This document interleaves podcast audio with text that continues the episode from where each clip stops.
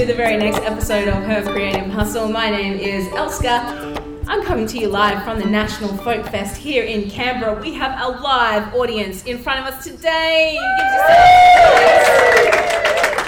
This is uh, crazy, a live audience. We're leveling up here with, uh, with, our, uh, with our podcasting.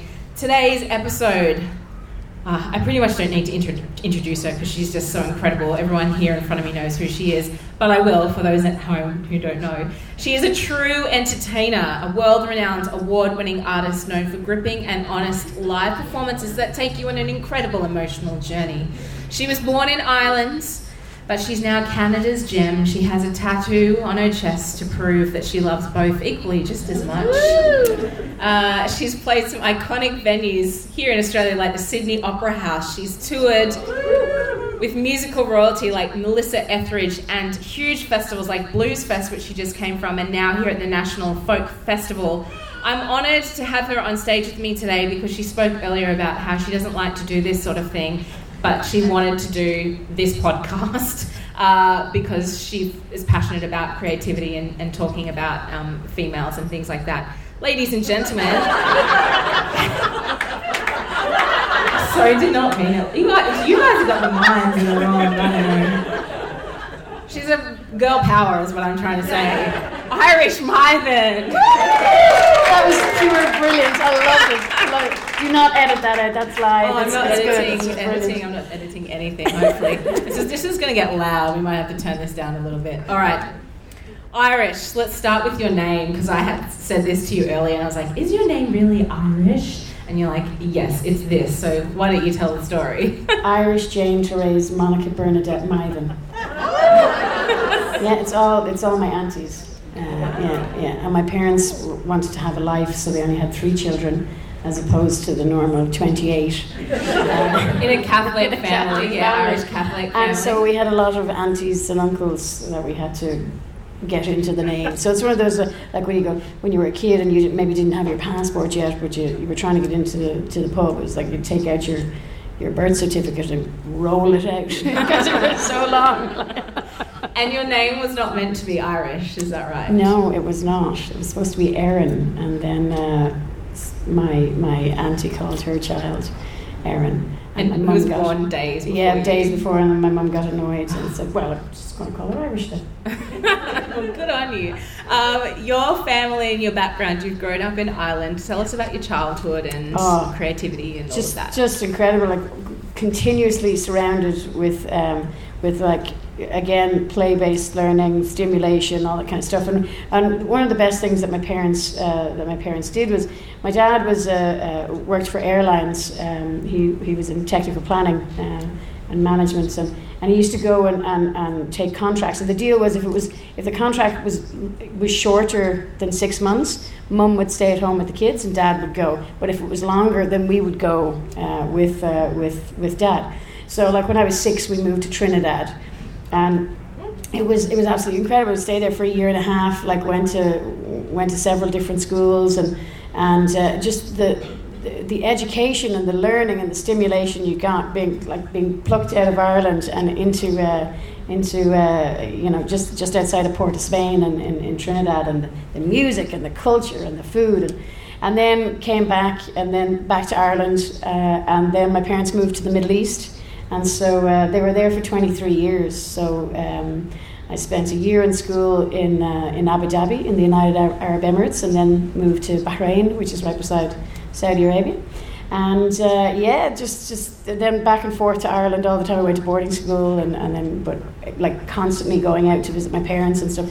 And so being, being exposed to a completely different culture, completely different music, just, you know, and, and essentially learning at a very young age that no matter where you are, uh, everyone is actually essentially the same. They all love their family, they all go to work, they all want, you know, the best for their children, they all want to put good food on the table. It doesn't matter, you know, colour, creed, sexuality, whatever it is, they all essentially want the same thing. And, and when you get to learn that as a very, very young child, uh, it's, it's hard to unlearn it, which I'm very grateful for. So, yeah, my parents just rock, basically, just rock, absolutely awesome. rock. Yeah. So, did you have music in the house as kids? Yeah. Like, where did the music come from? Yeah, always. Like nobody in my family, like an, an extended family, they don't, they don't, uh, they don't play, um, or sing.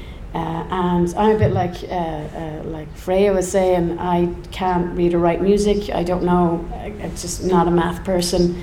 Um, but music was always around. It was like it was on the radio or it was on a record. Or we, we were always going to, to shows and and uh, you know lots of poetry and lots of lots of art and, and, and stuff like that. So you know, I it was funny. Music was never in the in the in my head as a as an actual career. Never. Um, I was going to be uh, I was going to be sports, sports, sports, and I was really really good at it. Uh, you know, I, I played to a very high level. I played uh, uh, played well. You don't call it football, but soccer, I think you call it, or whatever it is. But uh, and also um, uh, uh, squash, and I played to a very very high level. And then I blew my knee, and uh, and if I was a dude, the knee would have been repaired, and it would have been you know the team would have paid for it or whatever.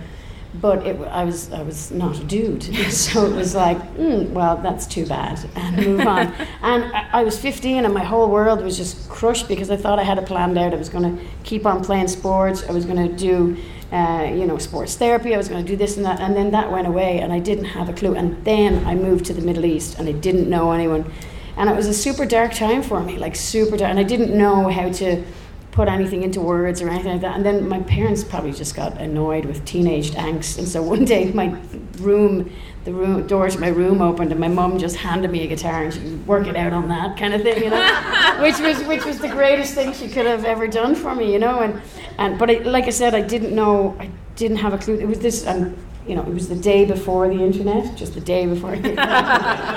so there was no YouTube or anything like that. So and I remember it came with this tiny little book and each page had like the six strings and dots on it. Didn't tell you which fingers Yeah. to use or anything Yeah. We've all seen those, and uh, and so I, I just started I just started playing, just playing, and then I realized that I could write stuff.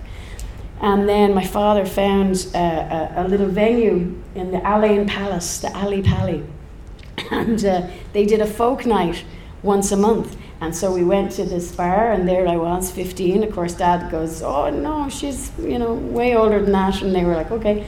And in the bar I went, and I remember I, I got up and I sang "Slip Sliding Away," and. Uh, that very moment absolutely changed me forever. I couldn't believe the feeling that came over. There was probably like three men and a dog in the audience, right?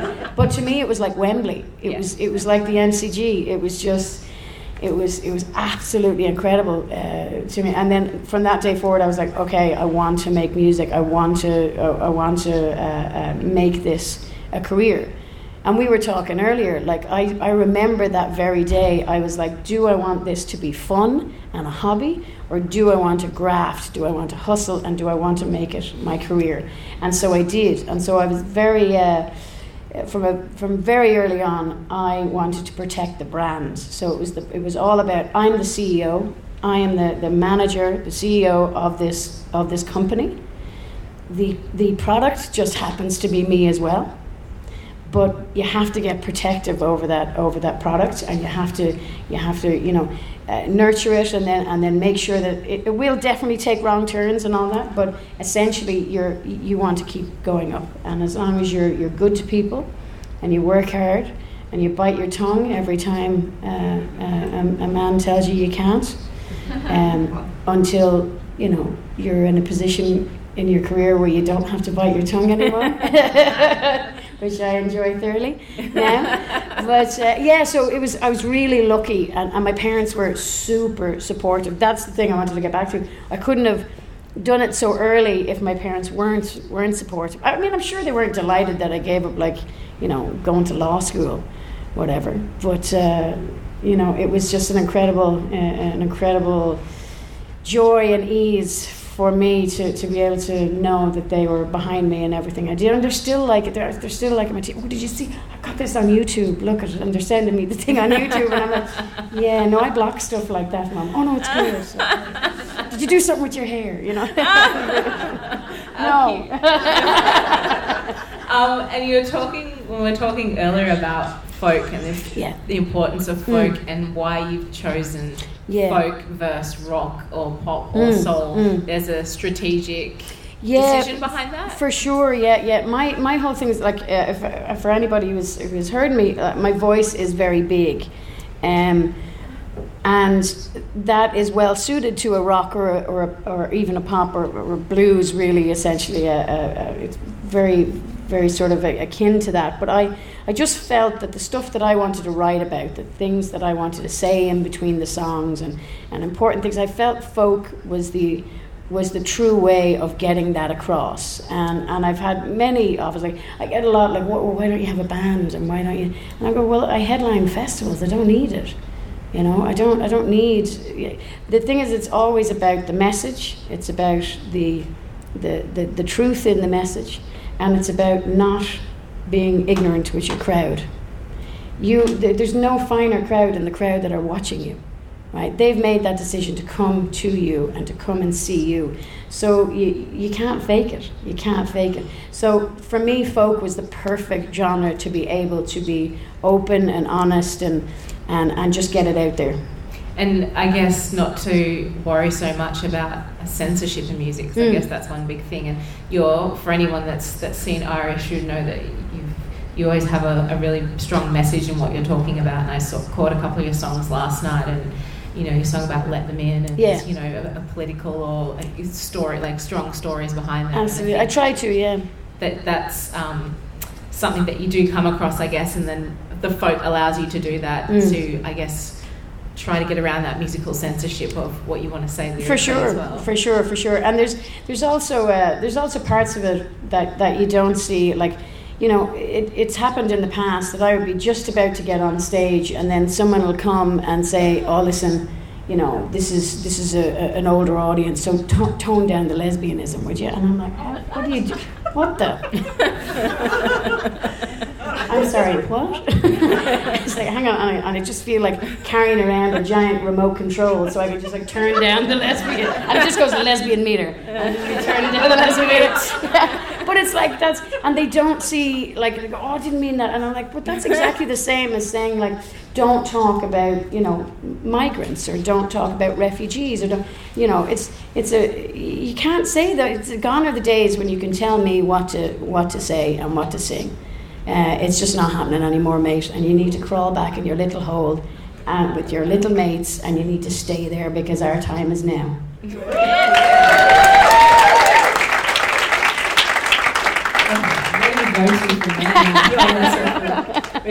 We're going to talk. Uh, we're, we're we're running out of time, unfortunately, but we're going to talk a little bit further for the next couple of minutes, um, and I guess share with us why creativity is important to you as a, as a life choice. Mhm. Whether or not you continue to perform in front of a live audience, um, but it's something that you, or if, if you have any other creative skills that you like to do, dabble. Oh, you do. That's right. You told me. Yeah, I love uh, I, I love to paint. I love to paint, and it's a, it's another it's another angle for me. And and when you asked earlier if I uh, you know do I bring the painting into into uh, the public life, and, and I don't actually because that's it's it's for me. It's Mm. for me. Like um, the the sing the singing, the performing, the songs. That's that's what I share with with with an audience, and and uh, and I'm very proud to do that. And, and it is it, it is very. Uh, it's sometimes very difficult to share some of those songs, but you do it anyway. And anyone who's ever seen my live show knows that I leave nothing on the stage. It's it's it's for the people all the time. Um, but the painting is for me. It's a very it's a very personal thing, and, and it will remain so. Yeah, it's just it's a really uh, it's just a beautiful outlet for me. Um, and with regard to the to the creativity, I think uh, you know I've often tried to answer a question: What would you do if you didn't do music? And I, I still to the date cannot answer that. I don't know. It's so much a part of who I am. It's in every fiber of my being. Um, it's helped me through the darkest of times, and it's elevated me through the best of times. And um, and and to recognize that you have a that you have a gift is is a beautiful thing, and then the privilege of being able to then make that a career uh, that's a really truly special thing and, and, and you also have to keep an eye behind you because there's 10,000 people waiting waiting to get your to get your stage and and so I, I, I really do feel privileged um, and, and I, I don't take I don't take that responsibility lightly. Um, it is a very precious thing that I do. I've read uh, somewhere on Facebook once about this quote about valuing creativity and how if you were to imagine for even a day, but if you imagine for 30 days that you were depleted of listening to music, going and seeing a musician play, looking at a piece of artwork, reading a book, watching television, playing a video game, listening to a podcast.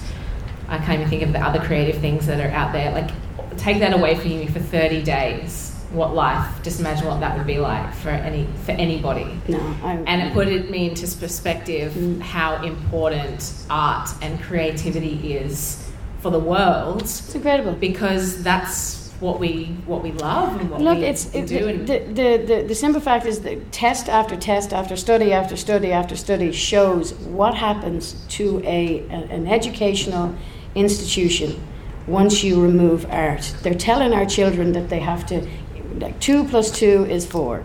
And that's what you're going to learn. And you don't need music and you don't need art, and they're taking it out of the schools, and it is, it is having chronic effects on our children. And it's disgusting, and it's got to stop.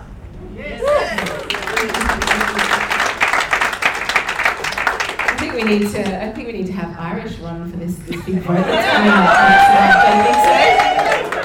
Let's adopt you in Australia, and you can just run. Canada did. Canada did. our It next, works. our next prime minister because Yeah. we've had so many. The joke that you made last Oh, night yeah. as well too. Yeah. All right. Uh, so where to in 2019? I know you've got a you've got a couple more shows here at the National Folk Fest here in Canberra. You're going on a US and UK tour in April and July, and then back to Canada in July to November touring. What else is there? Uh, the brand new album came out yesterday, so there'll be a lot of lot of stuff there. Uh, I'm, I'm I'm just delighted. I'm really really proud. It's it's my best work. Um, and then I'm going to do uh, some stuff in some schools. Uh, we're going to go in and uh, and just just you know talk to students and a bit about ma- mindfulness and about uh, about inclusion and, and, and stuff like that. So I'm really proud of that that kind of stuff that I do as well. And um, and that Where is- is that happening? that, that would be in Canada, Yeah. yeah, yeah, yeah. Um, and uh, I'm really proud of that because that is a hobby. I, I would never charge uh, a school to, to, to go into it. Uh, so that's that's my cool hobby that I do. And also some downtime. My partner, uh, like, she's just the best thing since sliced bread because uh, she puts up with me being Peter Pan around the world. You know, it's, it's like silly boy who never grew up. You know, like- but uh, yeah, lots of just lots of really cool touring. Um, you know. The, it's amazing. You think you think you've you've you've done everything, and then you come to something like the national. I've this is my first time. It's incredible here. It's uh, you're doing it right, you know, and uh, and so there's many other festivals that I want to get to, you know, um, uh, and and many other things that I want to do. But 2019 is hectic, hectic. 2020 hectic, and then I think I'm going to go to Cuba in 2021 and just you know lie on a beach somewhere. Cuban cigar, cigar, I don't know, drink a pina colada. I don't know. What's your what's your drink of choice? Oh, tea. Tea- oh, that's right. Oh, she's such a rock star. Look at her. Tea, tea for Irish. Irish breakfast tea. Absolutely. Uh, all right, we're gonna we're gonna wrap it up. I've got one final big question for you at the end. Uh, really difficult one. Okay, you ready for this? I'm ready. Pineapple on a pizza, yes or no? No, no, no, no, no, no. No, it's an absolute sin. Stop it.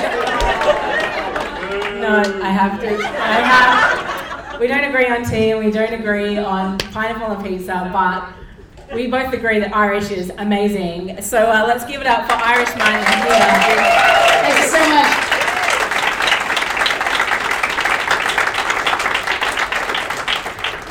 You've been listening to Her Creative Hustle live here at the National Folk Festival in Canberra with Irish Mythen. She's got some uh, more shows to. Your next show? Uh, next show is tomorrow at. Mm, yeah, the app. Get the app, the National Folk Fest app, and you'll find it on there. Uh, thank you. Uh, tour manager right here. Let's right there. Job. Excellent. Thank you so much for being a part of Her Creative Hustle, Hustle Irish. I appreciate it so much. It's Thanks been for having great me. talking to you. And that's a wrap.